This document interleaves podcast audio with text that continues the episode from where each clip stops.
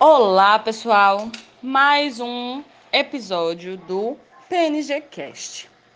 Bom, é... essa conversa de hoje vai ser um pouco uma continuação de um post que eu fiz no Instagram falando sobre os componentes e o funcionamento do sistema cardiovascular. Mas eu queria acrescentar algumas informações que eu achei extremamente relevantes, principalmente para a prática profissional do profissional de educação física. Bom, quais são os principais, quais são os componentes desse sistema? Basicamente, o coração e os vasos sanguíneos, que têm uma função de transportar o sangue e no sangue estarão agregadas né, as partículas do sangue, substâncias como oxigênio, CO2, glicose que advém dos nutrientes que a gente ingere, gordura, dos macronutrientes, né? Gordura, carboidrato, proteína, assim como é, substâncias que precisam ser eliminadas do nosso corpo e que são transportadas pelo sangue para chegar até a sua via de eliminação e de fato serem eliminadas. Bom, Thaís, mas isso é fisiologia básica. O que, que tem de específico sobre a prática de exercício físico ligado a esse sistema? Bom, eu queria elencar alguns aspectos, né, que eu acho extremamente relevantes sobre o funcionamento desse sistema e a associação disso com a prática de exercício.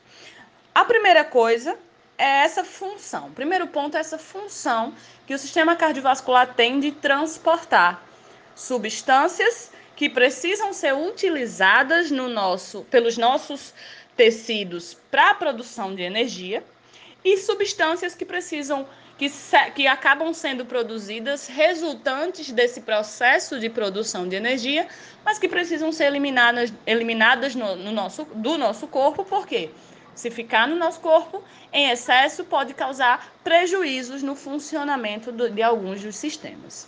É, e esse fato esse ponto ele é extremamente importante no sentido de que quando a gente está em repouso, o nosso corpo tem uma demanda, tem uma necessidade de oxigênio em repouso específica.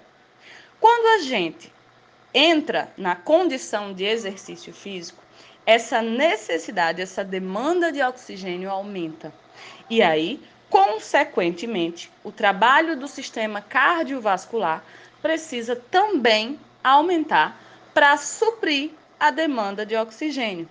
Por que, Thaís? Porque nós somos seres com, em grande porcentagem, oxidativos. A maioria da produção energética que a gente tem é através de vias oxidativas, vias que precisam de oxigênio para a produção de energia. As vias que não precisam de oxigênio, elas se esgotam muito rápido, em, em situação de minutos. Enquanto que as vias que a via que produz energia de forma mais uh, longa, né, digamos assim, e com um grande percentual dessa produção de energia, é a via que precisa de oxigênio.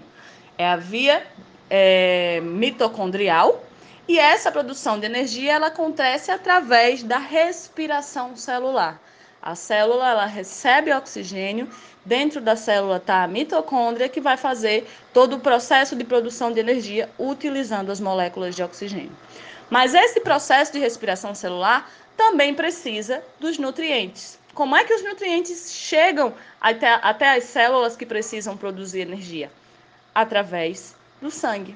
Eles são transportados, a glicose resultante da ingestão desses nutrientes é transportada através do sangue, chegando também a essas células, entrando, a, a, passando pela membrana celular, entrando na mitocôndria e sendo, junto com o oxigênio, utilizada para a produção energética.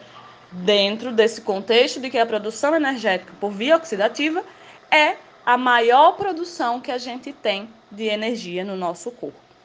Esse processo de produção de energia é que produz também o CO2. E esse CO2 ele precisa ser eliminado.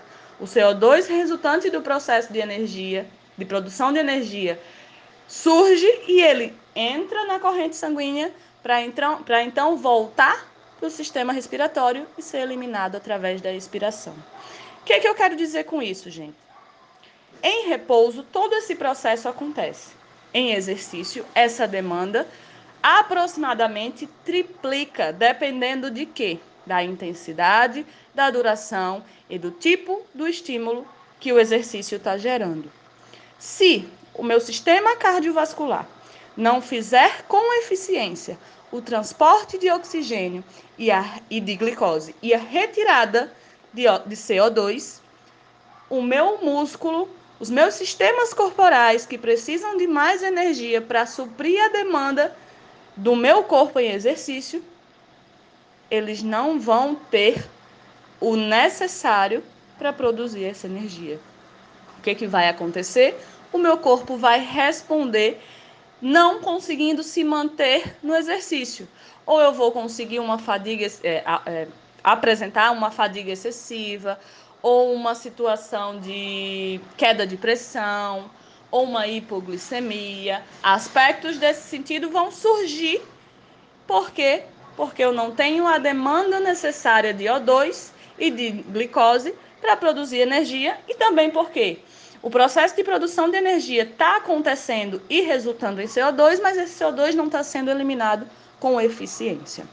E isso diz respeito ao funcionamento de quê? Do coração, que precisa ter uma força muscular eficiente para impulsionar o sangue, de forma que o sangue passe por todo o sistema circulatório, fazendo essa entrega de CO2 e glicose e recolha de desculpa, entrega de O2 e glicose e recolha de CO2, assim como eu preciso da eficiência dos vasos sanguíneos para que o fluxo sanguíneo flua de forma satisfatória.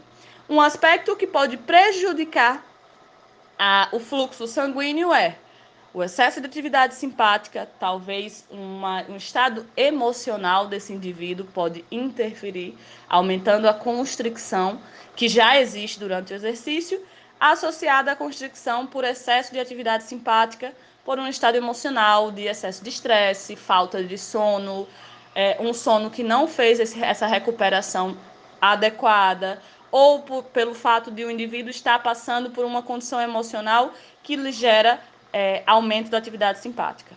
Outro aspecto que pode prejudicar o funcionamento do sistema circulatório, excesso de gordura corporal, que acaba gerando gordura corporal, acúmulo de gordura corporal no vaso sanguíneo, interrompendo o fluxo de sangue, consequentemente interrompendo ou prejudicando a entrega eficiente de O2 e nutrientes, no caso glicose, e a recolha eficiente de CO2.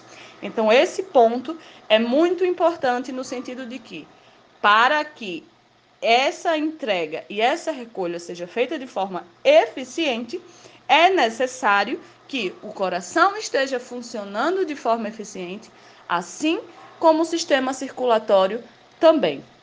Então a gente pensa na fisiologia do sistema cardiovascular, mas a gente muitas vezes esquece que o sistema cardiovascular é um sistema básico, um sistema de apoio para todos os outros sistemas funcionarem.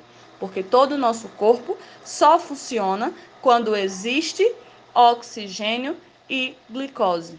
E essa, esse oxigênio e essa glicose só chegam até o nosso cérebro, os nossos rins, os nossos músculos, ah, os nossos órgãos viscerais através do transporte que acontece pelo sangue, pelo sistema, e, é, e quem é responsável por isso é o sistema cardiovascular, tá? É por isso que é tão importante considerar as respostas cardiovasculares durante a prática de exercício físico.